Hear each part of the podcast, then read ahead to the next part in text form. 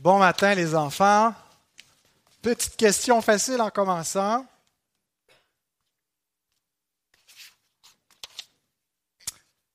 Comment est Dieu? À quoi qu'il ressemble? Avez-vous déjà pensé à ça? Comment est Dieu? Oui, ça c'est euh, Anne-Marie? Anne-Marie. On ne sait pas. Oui, c'est vrai, mais c'est pas ça la réponse. Mais bonne réponse. Amélia. Comment est Dieu? Oh, bonne réponse. Dieu est esprit. Oui, Baptiste, tu veux compléter? Il n'a pas de corps. Donc, Dieu n'est pas, physique. On ne peut pas le voir. Il habite une lumière inaccessible, mais ça ne veut pas dire qu'il est visible. En fait, il est invisible. Pas invisible comme l'air, parce que l'air, on ne voit pas l'air, c'est pas visible, mais l'air, on peut le quantifier, on peut le comprimer, on peut le mettre quelque part. Mais Dieu, lui, il n'est pas dans l'espace, il n'est pas matériel, il est esprit. Et il n'a pas de corps. Donc, il est où? Ah, il est où s'il n'y a pas de corps? Ben, c'est ce qu'on va voir la prochaine fois. Ça va être où est Dieu? Où est Dieu? Ben, pensez à ça cette semaine. Les enfants, Avez-vous hâte à Noël? Ouf. Pas sûr que vous avez si hâte que ça. Hein? Si vous n'avez pas plus hâte, vous n'aurez pas de cadeau. Avez-vous vraiment hâte à Noël, les enfants? Il y en a que non, il y en a que oui. Bon, OK. C'est parce qu'il y en a, ceux qui ont dit non, c'est parce qu'ils n'ont pas de cadeau, aux autres, à Noël. Ah, ah, ah. c'est qui? C'est-tu un des miens? Ah, bon. T'en auras pas. Ben, ça donne bien que vous ayez hâte parce qu'on va commencer une petite série pour se préparer jusqu'à Noël.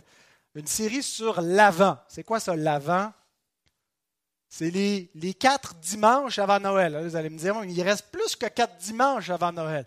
Oui, c'est parce qu'on va faire comme les, les centres d'achat. Hein. Le lendemain de l'Halloween, ils partent la musique de Noël avec les décorations. Donc, on va tout de suite commencer à se préparer pour la fête, la, la fête de Noël, la fête de l'incarnation, la fête de la nativité. Alors, on va prier tout de suite, demander au Seigneur de bénir sa parole. Seigneur, je veux te remercier pour euh, ce culte qu'on peut te rendre, te remercier pour les enfants qui écoutent ta parole, qui répondent euh, aux questions de leur catéchisme, qui les amènent à réfléchir sur ta nature, sur qui tu es. Et Seigneur, un des grands mystères de, ta personne, de ton être, c'est que Dieu qui est esprit est devenu homme.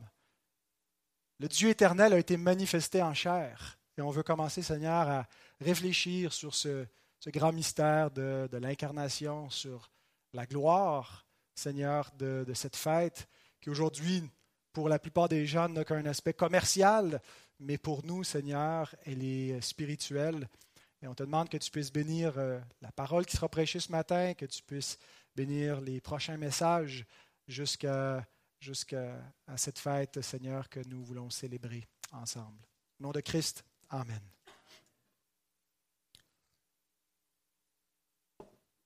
Alors, nous sommes en famille en train de lire le livre des juges. Il y a des petits bouts rough dans ce livre-là. Euh, ça suscite des questions de nos enfants euh, sur, sur l'éthique, sur euh, ben, qu'est-ce que Dieu fait, qu'est-ce que ce livre-là nous, nous enseigne. Mais un des thèmes du livre apparaît à peu près au milieu et réapparaît à la fin du livre, dans le verset 25 du chapitre 21, En ce temps-là, il n'y avait point de roi en Israël, chacun faisait ce qui lui semblait bon. Ça, c'est le thème du livre. Et c'est aussi le tout dernier verset du livre. Ça finit drôle, hein? tu lis le livre des juges et comment est-ce que ça termine? Ben, en disant, en ce temps-là, il n'y avait pas de roi, chacun faisait ce qui lui semblait bon. Alors ça vient nous expliquer tous les cycles qu'on voit où il y a des, de l'infidélité, et il y a des juges qui apparaissent, qui délivrent Israël, mais des fois ces juges-là ne sont pas des, exemples de vertu, font euh, des choses parfois complètement stupides. Il y a des guerres civiles, il y a de la violence parmi le peuple, parce que chacun fait ce qui lui semble bon, il manque d'ordre, il n'y a pas un chef qui dirige le peuple de Dieu. Alors ça nous aide à comprendre, à la lumière du dernier verset, comment on doit interpréter le livre des juges. Le livre veut nous montrer un besoin fondamental pour le peuple d'Israël, le besoin d'un roi libérateur. Donc on a à la fois dans le livre des juges la description d'une humanité déchue. À quoi ça ressemble l'être humain déchu? Ben, Vous lisez le livre des juges, quand il se constitue en société, ça ressemble à des cycles d'infidélité, euh, un partage entre l'idolâtrie, le retour à Dieu, mais on replonge dans l'idolâtrie et tout ce qui vient avec euh, comme conséquence sociale.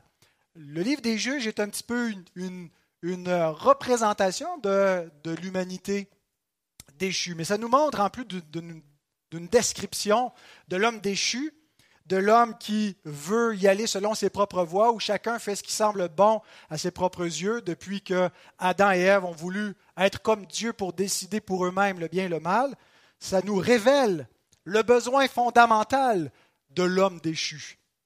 Un roi, un roi libérateur, un héros, un super héros qui va le délivrer de lui-même et de ses ennemis. Les enfants, question quiz. Quel est le livre qui vient immédiatement après Juge? Les parents, question quiz, sans regarder, quel est le livre qui vient immédiatement après Juge? Pardon? Ruth. Voilà, Ruth. Et ces deux livres sont connectés. Ruth commence en nous disant que l'histoire se passe au temps des juges. Alors c'est comme la suite, il y a une continuité. Quel est le but du livre de Ruth?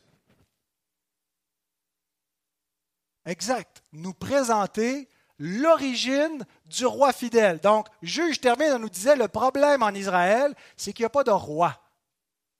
Il n'y a pas de roi fidèle. Il peut y avoir des chefs, des juges, mais on replonge toujours dans l'idolâtrie. Et Ruth vient après en nous disant, c'est dans le même contexte, et nous présente l'origine du roi David, le roi fidèle, selon le cœur de Dieu.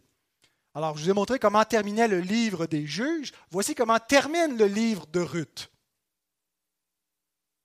Les voisines lui donnèrent un nom à l'enfant qui était né de Naomi en disant un fils est né à Naomi, l'enfant qui est né à Ruth, pardon, mais qui va être le libérateur, le Goël pour Ruth. C'est ce que notre frère Guillaume nous a montré en, étudiant ce livre-là, que le, libérateur ou le Goël, celui qui rachète euh, la vie de Naomi, ce n'est pas euh, tant euh, Boaz, mais c'est cet enfant Obed. Alors les voisines lui donnent un nom en disant, elles l'appelèrent Obed. Ce fut le père d'Isaïe, père de David. Voici la postérité de Péretz. Péretz engendra Etzron, engendra Ram, Ram engendra Aminadab, Aminadab engendra Nachon, Nachon engendra Salmon, Salmon engendra Boaz, Boaz engendra Obed, Obed engendra Isaïe, et Isaïe engendra David. Fin du livre de Ruth. Voici maintenant comment s'ouvre le Nouveau Testament en citant le livre de Ruth. Premier livre du Nouveau Testament, le premier évangile, l'évangile selon Matthieu, nous lisons Matthieu 1, 1 à 6, et c'est le texte d'aujourd'hui qui sera exposé. Généalogie de Jésus-Christ, fils de David, fils d'Abraham. Abraham engendra Isaac, Isaac engendra Jacob, Jacob engendra Judas et ses frères, Judas engendra de Tamar Péretz et Zara. Péretz engendra Esrom, Esrom engendra Aram, Aram engendra Aminadab, Aminadab engendra Naasson, Naasson engendra Salmon, Salmon engendra Boaz de Rahab, Boaz engendra Obed de Ruth, Obed engendra Isaïe, Isaïe engendra David.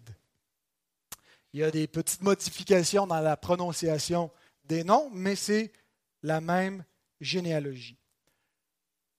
Pourquoi est-ce que Matthieu reprend la généalogie qu'on trouve dans Ruth, dans le même but que l'auteur du livre de Ruth. Qui était-il? Euh, Est-ce que c'était le prophète Samuel? Peut-être.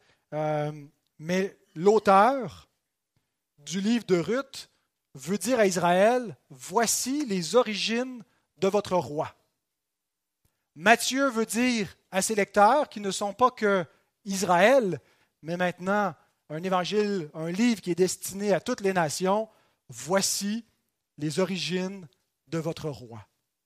L'histoire se répète, l'histoire est préfigurée en David et l'histoire s'achève en Christ. Le roi qu'on a besoin, celui qui nous empêche que chacun fasse ce qui semble bon à ses propres yeux, qui nous délivre de nos ennemis, de nous-mêmes et de nos cycles d'idolâtrie, c'est Christ. Voici sa généalogie, les origines de votre roi. Deux points pour ce matin. D'abord, premier point, David, l'archétype du roi fidèle. Deuxième point, le fils de David. on va parler de l'alliance davidique, puisque quand on parle de... On se prépare pour l'Avent, euh, et l'alliance davidique est très euh, au centre de la fête de Noël. Hein. Voici aujourd'hui dans la ville de David, il vous est né un sauveur. Le descendant de David, il est appelé fils de David, l'héritier du trône de David. Alors on va se concentrer dans ce premier message en préparation de Noël sur l'alliance davidique. David n'est pas le premier roi d'Israël. Les enfants, c'est qui le premier roi d'Israël? Oui, Calvin? Exact. Lui qui est avant David. Il s'appelle Oui, Caleb? Ah, excuse-moi.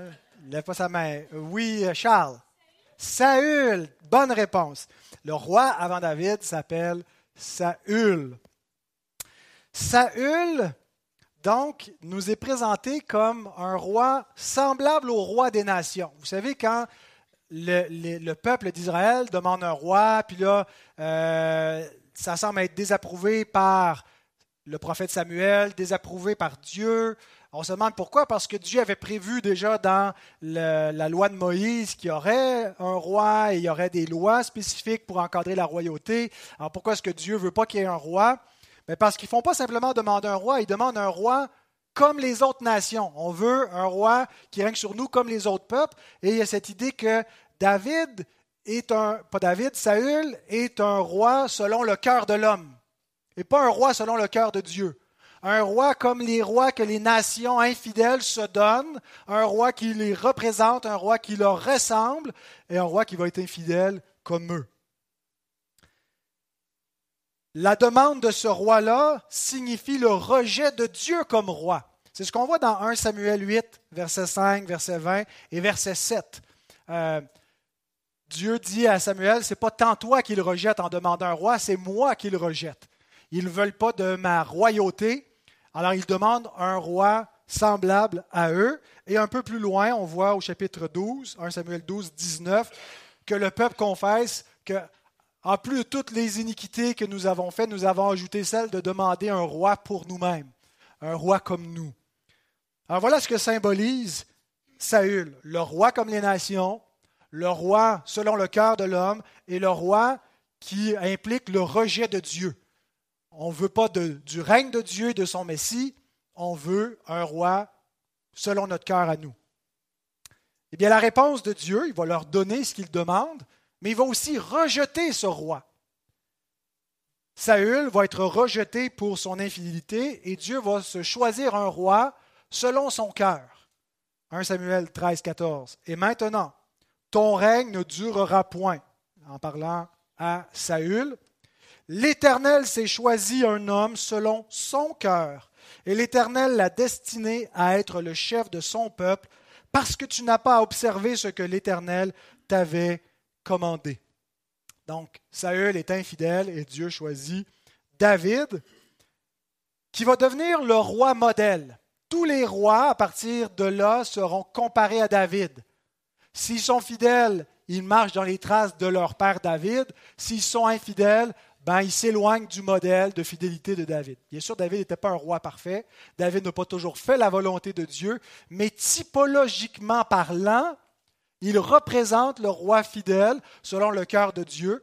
D'une part parce que Dieu lui donne un cœur nouveau pour le craindre, pour l'aimer, pour marcher dans la repentance.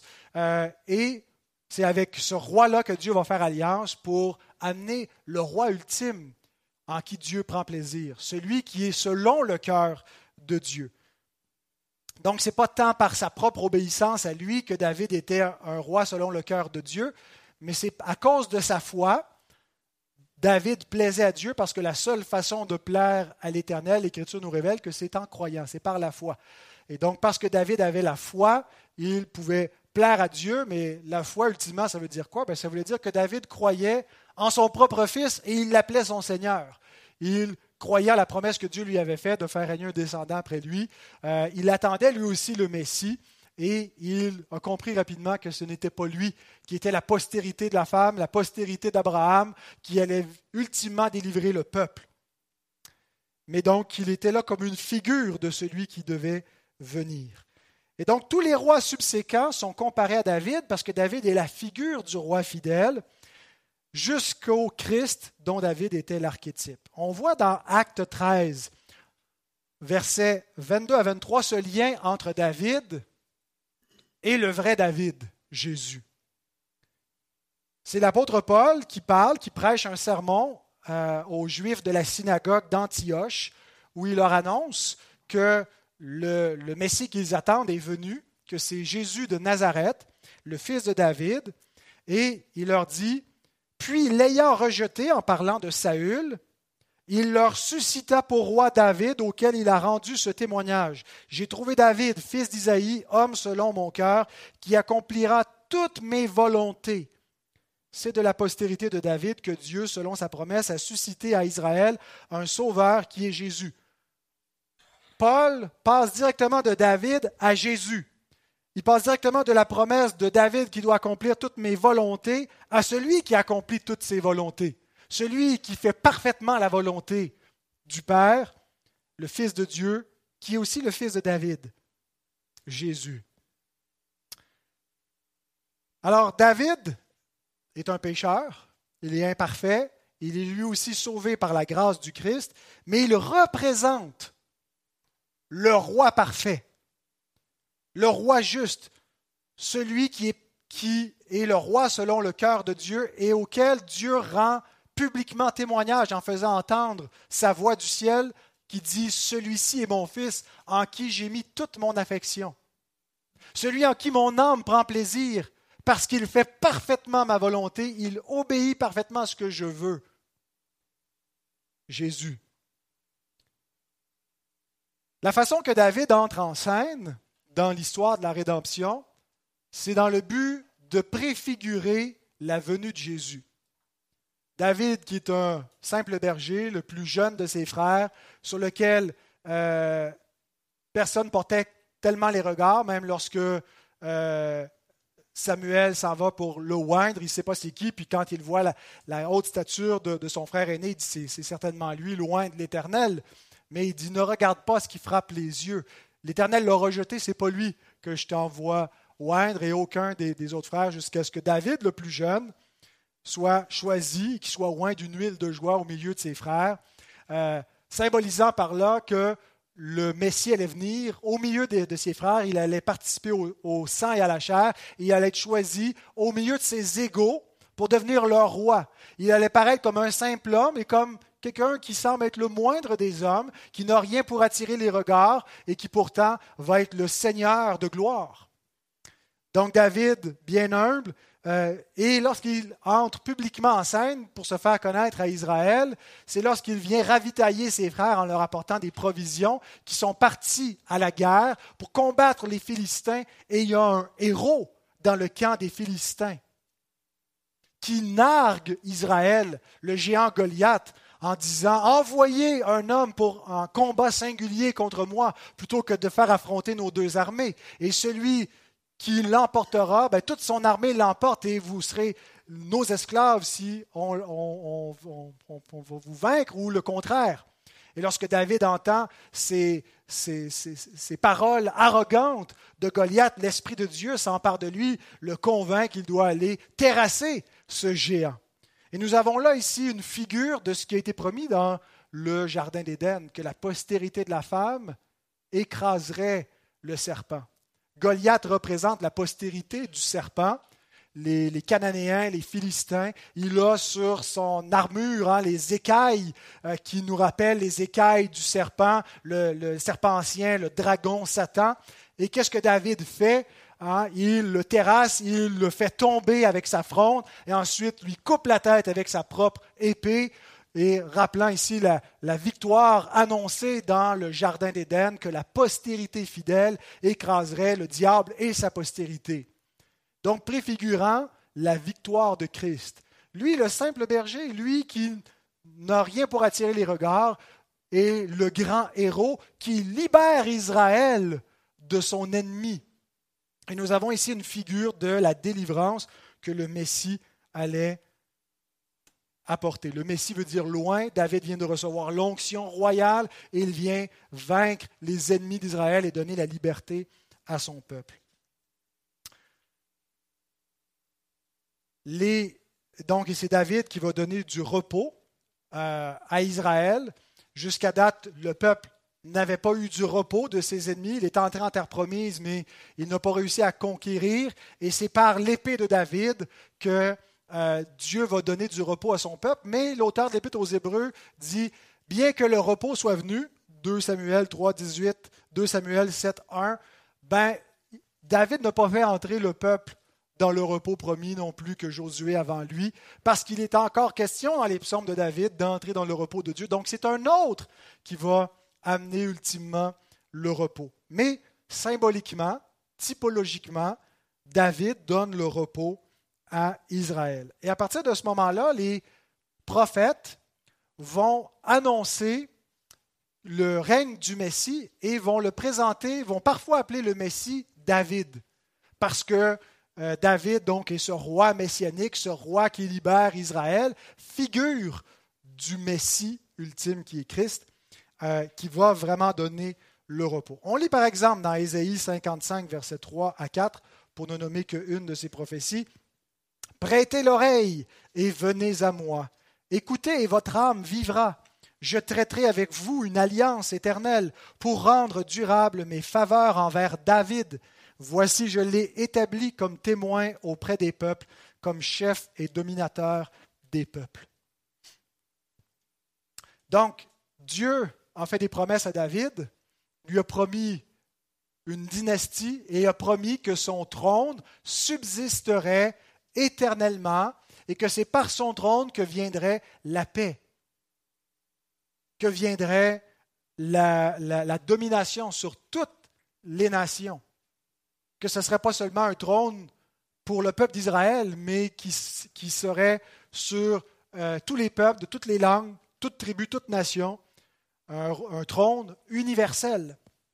Et lorsque donc euh, Ésaïe prophétise, il rappelle les faveurs faites à David et il dit, voici, je l'ai établi. Qui est-ce qui a été établi comme témoin auprès des peuples, comme chef et dominateur des peuples? Est-ce que c'est David lui-même ou un autre qui est appelé David?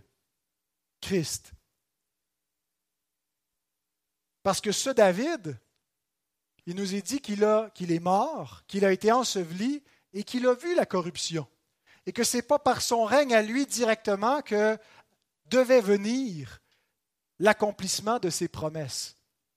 On lit par exemple dans Acte 13, 36 que c'est ce qui est arrivé, euh, que ce que Dieu a promis à David, c'est pas à David que ça s'est accompli, mais au fils de David, Christ. Et il dit donc, Christ est mort, il a été enseveli, mais il n'a pas vu la corruption. Il est ressuscité et il est monté au ciel et il siège à la droite de Dieu. Le trône de David, par Christ qui est à la droite de Dieu, est affermi pour toujours et c'est de là qu'il règne comme dominateur, comme témoin auprès des peuples, chef et dominateur des peuples. Alors quand on lit David, il faut comprendre Christ. Comme dans Jérémie 30, verset 9, ils serviront l'Éternel leur Dieu et David leur roi que je leur susciterai. Ce n'est pas littéralement David qui va redevenir roi d'Israël. Je pense que c'est d'amoindrir le sens des prophéties en voulant tellement être littéral, puis dire, bon, mais ça c'est pendant le règne euh, millénaire, puis c'est pour Israël, mais c'est effectivement dans le règne millénaire dans lequel on est, Christ règne. Il est le David en question.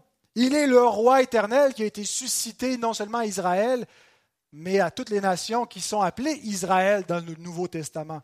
Puisque le vrai Israël, ce n'est pas celui qui en a les dehors, c'est l'Israël selon le cœur, ceux qui sont circoncis de cœur, qui sont les vrais Juifs et qui sont l'Israël de Dieu sur lequel Christ règne. Ézéchiel 34, 23 25, J'établirai sur elle un seul pasteur, le bon berger, qui les fera paître, mon serviteur David. Il les fera paître, il sera leur pasteur. Moi, l'Éternel, je serai leur Dieu, et mon serviteur David sera prince au milieu d'elle. Moi, l'Éternel, j'ai parlé, je traiterai avec elle une alliance de paix. Par qui vient l'alliance de paix? Par qui vient l'alliance éternelle? Qui est le bon berger? Ce n'est pas David, c'est Christ. Et c'est Christ qui est appelé ici David. Parce que David en était la figure. Mais déjà au temps de David, à David, Dieu a révélé comment le trône de David amènerait la paix universelle et éternelle par son Fils. Notre deuxième point maintenant, après qu'on ait vu David comme archétype du roi fidèle, le Fils de David. Les rois du Proche-Orient ancien étaient euh, des bâtisseurs de temples. Lorsqu'un roi qui partait en guerre euh, conquérait une autre nation, il le faisait au nom de son Dieu. Généralement, les rois marchaient les uns contre les autres au nom de leur propre divinité, et quand leur Dieu leur donnait la victoire, ils bâtissaient une maison, un temple, un sanctuaire pour leur Dieu, pour l'honneur de leur Dieu. Euh, et donc, c'était une pratique courante à cette époque-là. Et Israël ben, est un peu dans, cette, dans ce contexte euh, historique. Ils marchent eux aussi au nom de leur propre Dieu. La seule différence, c'est que les dieux des peuples sont des idoles, tandis que nous, notre Dieu, c'est le vrai Dieu qui a créé le ciel et la terre. Et c'est lui qui donne la victoire. Et quand on, on perd la victoire, ce n'est pas parce que notre Dieu a perdu devant euh, les, les, dieux des nations, c'est parce qu'il nous châtie mais notre Dieu, c'est à lui qu'appartient la victoire, c'est l'Éternel des armées. Et donc Dieu, euh, pas Dieu, mais David fait un peu comme les, rois de son temps. Euh, par son épée, il repousse les ennemis, il euh, conquiert la, terre que Dieu a donnée à son peuple euh, et il veut bâtir une maison, un temple à l'honneur de son Dieu. Alors David se proposait cela et il en parle au prophète Nathan qui lui dit, Dieu est avec toi, Dieu bénit ton projet, va de l'avant, fais tout ce que tu as dans le cœur, pour que par la suite Dieu parle à Nathan et lui dit Va dire à mon serviteur David que ce n'est pas lui qui va me bâtir une maison, c'est son fils. Le rôle de bâtir la maison de Dieu doit être fait par le David fidèle, le vrai roi. Euh, et donc, David n'est pas ultimement le Messie, n'est pas le prince fidèle, et c'est parce qu'il a versé beaucoup de sang et fait beaucoup d'erreurs aussi euh, dans, dans son règne que Dieu ne veut pas qu'on se méprenne et qu'on pense que ultimement c'est lui le sauveur. Ce n'est pas lui, mais ça va être son fils. Dieu lui dit dans 1 Chronique 17, 11 à 14, Quand tes jours seront accomplis et que tu iras auprès de tes pères, j'élèverai ta postérité après toi, l'un de tes fils, et j'affermirai son règne. Ce sera lui qui me bâtira une maison, et j'affermirai pour toujours son trône je serai pour lui un père et il sera pour moi un fils, et je ne lui retirerai point ma grâce comme je l'ai retirée à celui qui t'a précédé. Je l'établirai pour toujours dans ma maison et dans mon royaume, et son trône sera pour toujours affermi. Alors, le fils de David va non seulement bâtir un temple, mais va, va affermir le royaume de Dieu. Plutôt, Dieu va affermir son royaume par le fils de David. on attend plus que l'érection d'une maison, d'un temple, mais on attend l'arrivée du royaume de Dieu, la construction du royaume de Dieu sur terre. Cette promesse que Dieu fait à David dans l'alliance qu'il fait avec lui a un premier accomplissement terrestre, glorieux, en la personne de Salomon. On lit dans 2 Chroniques 9, 22 à 27. Le roi Salomon fut plus grand que tous les rois de la terre par les richesses et par la sagesse. Tous les rois de la terre cherchaient à voir Salomon pour entendre la sagesse de Dieu, pour, entendre la sagesse que Dieu avait mise dans son cœur. Et chacun d'eux apportait son présent, des objets d'argent et des objets d'or, des vêtements, des armes, des aromates, des chevaux et des mulets, et il en était ainsi chaque année. Salomon avait quatre mille stalles pour les chevaux destinés à ses chars et douze mille cavaliers qu'il plaça dans les villes où il tenait ses chars et à Jérusalem près du roi. Il dominait sur tous les rois, depuis le fleuve jusqu'au pays des Philistins et jusqu'à la frontière d'Égypte. Le roi rendit l'argent aussi commun à Jérusalem que les pierres, et les cèdres aussi nombreux que les sycomores qui croissent dans la plaine. Vous avez ici une description symbolique du règne à venir du Messie. Une ère de prospérité. Salomon, c'est l'âge d'or d'Israël, d'une part par la richesse la surabondance, la prospérité, la gloire de son royaume, la domination. Il règne sur tous les rois. Ils sont tous ses vassaux. Comme il est prophétisé que, David va régner sur tous les peuples. Ce n'est pas David, c'est Christ. Mais donc, Salomon, en son temps, a vécu l'accomplissement de cette alliance, de des promesses de cette alliance-là, d'avoir un règne universel. C'était probablement pas universel, universel, mais, mais tous les, les, rois qui étaient dans le, autour d'Israël et dans la, terre connue de l'époque par euh, le peuple d'Israël, ben, Salomon régnait sur eux. C'était l'âge d'or non seulement par la richesse et la gloire de ce royaume, mais par la justice. Rappelons-nous la, sagesse de Salomon, comment il avait la, capacité de, de, trancher des affaires difficiles, de juger son peuple, d'exécuter la justice.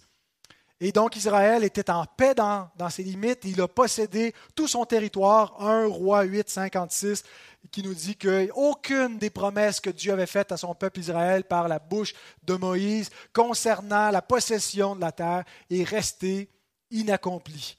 Et donc on a un accomplissement ici de la promesse, mais en même temps qui est partiel, parce qu'on sait très bien que Salomon est tombé dans l'idolâtrie que son cœur s'est enflé, qu'il a euh, eu un grand nombre de femmes qui l'ont entraîné vers d'autres dieux et qu'après lui, ben, la gloire de son royaume s'est vite fanée, qu'Israël a été divisé en deux royaumes immédiatement après lui et que n'ont plus jamais connu cet âge d'or-là.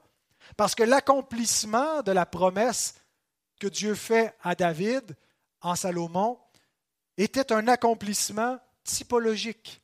C'était un accomplissement terrestre, glorieux, mais ce n'était pas l'accomplissement ultime. Et l'Écriture nous dit, lorsqu'on compare la gloire de l'ancienne alliance, puisque le règne de Salomon et le règne de David appartiennent à l'économie de l'ancienne alliance, c'est une gloire passagère. C'était glorieux. Glorieux au point que Moïse devait voiler son visage pour pas que les fils d'Israël s'attachent à une gloire passagère. Il y avait quelque chose de symbolique ici pour montrer que cette gloire-là va finir par pâlir, que cette maison que Salomon a bâtie, la maison de l'Éternel, va finir par être détruite, que c'est un temple fait de main d'homme et que ces pierres peuvent être renversées, que ce n'est pas encore la Shekinah éternelle, la gloire éternelle, ce n'est pas encore le royaume inébranlable, le royaume euh, qui ne peut pas être conquis, ce n'est pas encore le, règne euh, éternel et la vie éternelle, la vie incorruptible et immortelle. Salomon est mort. Salomon a été rejoint à ses pères. Il a vu la corruption. Donc il est question d'un autre roi. Et voici comment Jésus parle de l'époque glorieuse, l'âge d'or, le sommet que connu Israël au temps de Salomon, voici comment il en parle en son propre temps.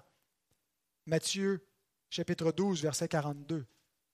la reine du Midi se lèvera au jour du jugement avec cette génération et la condamnera, parce qu'elle vint des extrémités de la terre pour entendre la sagesse de Salomon.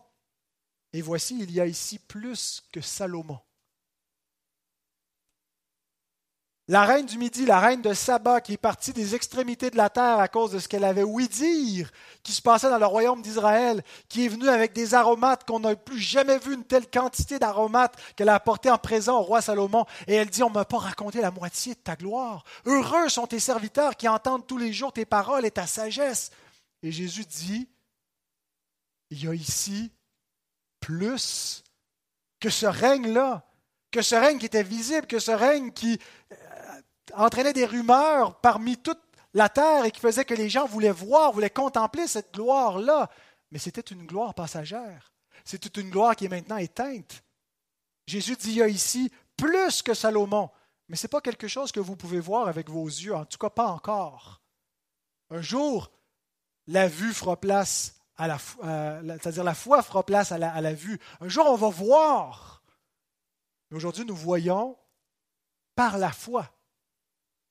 La différence entre la gloire de Salomon et la gloire du vrai fils de David, Christ, dont il est question dans l'alliance davidique, c'est la différence entre une gloire visible et une gloire invisible.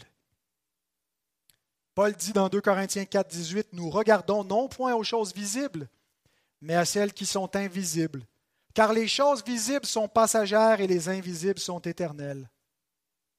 Attention, L'homme regarde ce qui frappe les yeux. Les hommes veulent un roi qui est semblable à ce, que leur cœur désire. Et qu'est-ce que leur cœur désire? Ce qui est grand, ce qui est glorieux, désire les richesses présentes. Attention à ne pas vous attacher à une gloire passagère, à la gloire des royaumes d'ici-bas, à toutes les choses que le monde et l'homme, dans son règne rebelle contre Dieu, peuvent nous promettre. Dieu nous dit qu'il y a une plus grande gloire, une gloire éternelle qui n'est pas encore révélée à l'œil de l'homme, mais à l'œil de la foi. Et que si nous ne discernons pas en Christ quelque chose de plus glorieux et de plus attrayant que les plus glorieux et plus puissants royaumes de ce monde, nous sommes aveugles. Et nous allons périr avec les trésors de l'Égypte. Mais nous devons faire comme Moïse, voir que dans la souffrance du peuple de Dieu en ce moment sur terre, avec l'opprobre de Christ, il y a une gloire plus grande et plus excellente que les trésors de l'Égypte. Est-ce que vous voyez cela? Est-ce que vous réalisez la gloire du royaume du Fils de David que vous ne pouvez pas encore voir, mais à laquelle vous devez vous attacher? Est-ce que vous contemplez cette gloire par l'Esprit de Dieu qui vous donne de réaliser qu'elle est réelle, cette gloire, parce que si vous la contemplez, vous savez, elle a déjà commencé à vous transformer. Vous n'êtes pas encore ce que vous serez à la résurrection finale incorruptible, mais vous êtes dans un processus de transformation vers l'incorruptibilité. Pourquoi? Parce que vous avez reçu la gloire véritable, la gloire du Fils de David, le roi glorieux qui donne la vie éternelle à tous ceux qui sont dans son royaume, à tous ceux qui appartiennent à son alliance à tous ceux qui mangent à la table du roi. Avez-vous cette vision? Avez-vous cette foi?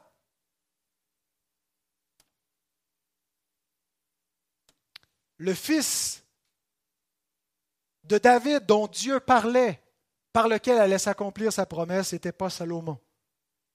Et l'Écriture nous dit c'est qui?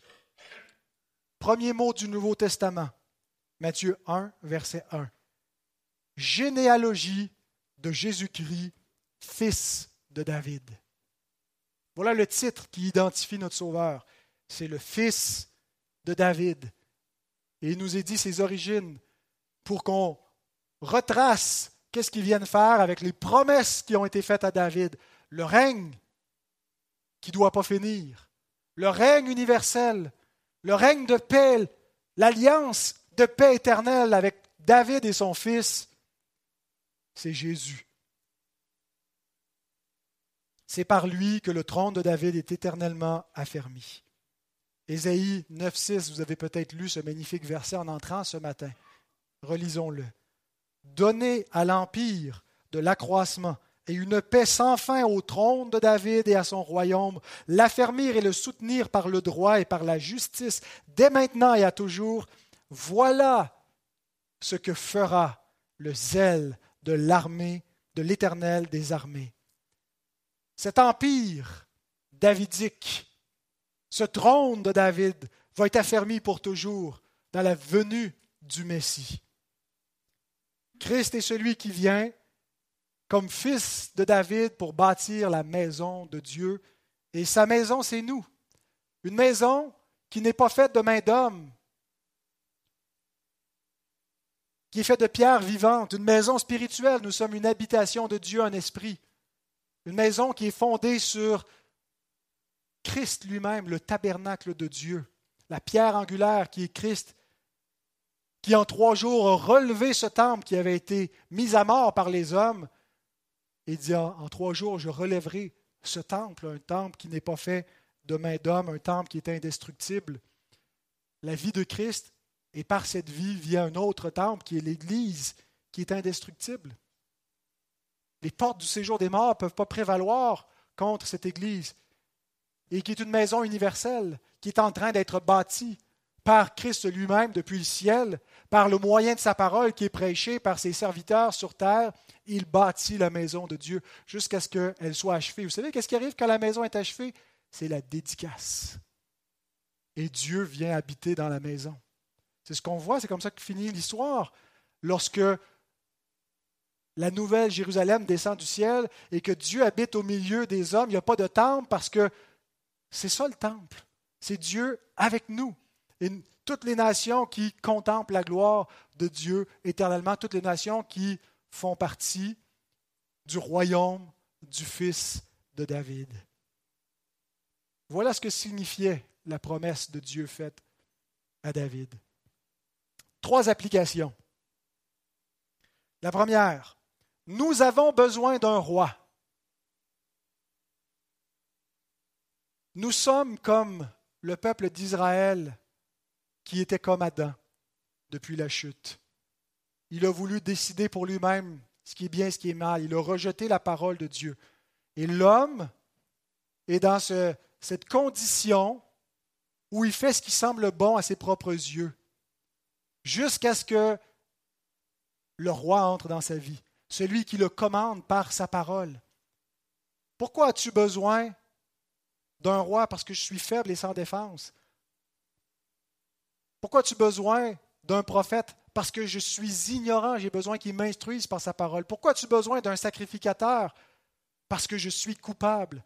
Ben, en Jésus-Christ, vous avez ce qu'il vous faut le plus fondamental. Il vous est plus nécessaire que le pain et l'eau, que la respiration que vous avez. C'est en lui et en lui seul qu'est la vie éternelle. Alors la question qui se pose à chaque être humain, c'est voulez-vous un roi selon votre propre cœur? Voulez-vous être votre propre roi, décider pour vous-même Ou vous incliner devant ce roi et lui dire prends le contrôle de ma vie? C'est toi que je veux servir et non pas les penchants de mon cœur. Je ne veux pas me donner un roi, me donner à servir quelque cause que ce soit selon mes propres penchants, mais faire ta volonté. Nous avons besoin d'un roi et ce roi, c'est Christ. Deuxième application. Comme les saints de l'Ancien Testament, nous vivons dans l'attente du roi. Notre roi est venu, mais il est reparti. L'époux nous a été enlevé. Il est avec nous par son esprit, par les moyens de grâce, mais nous ne sommes pas physiquement en sa présence. Et nous attendons qu'il vienne, comme les Israélites avaient cette attente, cette espérance. Ils attendaient le Messie, ils attendaient la postérité de la femme d'Abraham, de David, qui est Christ. L'avant que nous célébrons, que nous commençons à célébrer, c'est une période d'attente. C'est l'attente avant la venue de Christ que nous célébrons à Noël. Mais toute notre vie est un avant. Toute notre vie doit être orientée dans l'attente du retour de Christ. Nous ne vivons pas simplement pour... Quand on est petit, on a hâte d'être grand parce qu'on dit c'est là que la vie va commencer. Euh, on se dit quand, quand, je vais me marier, je vais accomplir mes buts ou quand je vais avoir atteint tel travail ou tel, tel objectif. Mais ultimement, tout ça, ce n'est pas important. Que ceux qui, possèdent soient comme s'ils ne possédaient pas, ceux qui se marient comme s'ils ne se mariaient pas. Parce que la figure de ce monde passe. Puis il y a une seule chose qui compte. C'est le royaume qui est à venir. Alors est-ce que nous vivons comme des gens qui sont continuellement dans l'avant? Hein, on chante ça. Quand Christ vit en nous, c'est pour nous, c'est tous les jours Noël. Tous les jours, c'est la célébration de sa venue et l'attente de son retour. Est-ce que c'est comme ça que notre vie est caractérisée? Par l'espérance, l'attente du roi? Voyez-vous, Dieu a envoyé son Messie, mais depuis toujours, les croyants attendent. Nous sommes sauvés en espérance. Ils étaient sauvés en espérance, dans l'attente que le Messie vienne. Le Messie est venu, mais on l'attend encore qu'il revienne. Dieu a voulu que le salut soit en espérance depuis la Genèse et jusqu'au retour de Christ. Troisième et dernière application, comme Anne, nous devons parler du roi aux autres. Luc 2, 38. Anne, cette prophétesse qui était veuve depuis longtemps et qui chaque jour servait Dieu par le jeûne et la prière dans le temple, est allée à la rencontre de Christ parce que l'Esprit de Dieu lui a annoncé, comme Siméon, qui a vu le salut de Dieu et qui pouvait maintenant mourir en paix parce qu'il avait reçu la promesse de Dieu qu'il ne mourrait pas avant d'avoir vu le salut de Dieu, le Messie, il le prit dans ses bras. Et lorsque Anne l'a vu, elle parlait de Jésus à tous ceux qui attendaient la délivrance de Jérusalem. Frères et sœurs, parlez de Jésus à tous ceux qui attendent la délivrance de ce monde, qui regardent la COP, euh, COP quoi, COP 21, euh, COP 26, en retard, en se disant, ils vont nous délivrer, ils vont nous délivrer des cataclysmes en regardant comment la science va nous sauver, ou le vaccin, ou je ne sais pas quoi. Ceux qui attendent une délivrance, montrent-leur quelle délivrance ils doivent attendre. Parlez-leur de Jésus, annoncez-leur la délivrance, la seule vraie délivrance, celle qu'ils ont besoin d'entendre. Prions. Seigneur, nous voulons te remercier parce que tu as accompli ta promesse. Nous voulons te remercier, Seigneur, parce qu'on voit la cohérence de ta parole, on voit comment toute l'Écriture se tient et que oui, même s'il y a des périodes, s'il y a des, cycles parfois, on ne sait pas toujours comment les, les relier ou quel rapport ça a avec nous, on voit cette trame dans l'histoire de la rédemption où il y a l'attente de Christ, l'attente d'un roi, l'attente du royaume. Et Seigneur, merci parce qu'on est plus proche de l'accomplissement de tes promesses, parce que toutes tes promesses sont oui et amen en Christ et que tu en as réalisé une grande partie et que nous voyons déjà, Seigneur, ton royaume grandir par euh, le Fils de David qui règne. Et notre Dieu, nous voulons te remercier pour ce règne, ce règne de paix dans lequel nous sommes entrés. Te remercier pour cette espérance en cette période où on se prépare à fêter Noël. Seigneur, on réalise combien on est riche, combien on a reçu le plus beau cadeau qu'un homme peut recevoir, celui de recevoir Christ de recevoir celui qui est le salut, la lumière des nations. Merci notre Dieu. Je te prie de bénir ta parole qui a été prêchée, de convaincre nos cœurs à chacun, de convaincre les cœurs qui sont encore dans l'incrédulité, qui n'ont pas encore la foi, de convaincre nos enfants, de convaincre ceux qui vont entendre ce message en dehors des murs de cette Église pour qu'on s'attache à Jésus. Aide-nous à parler de lui. Aide-nous à vivre dans son attente et qu'il soit notre roi et c'est en son nom qu'on te prie. Amen.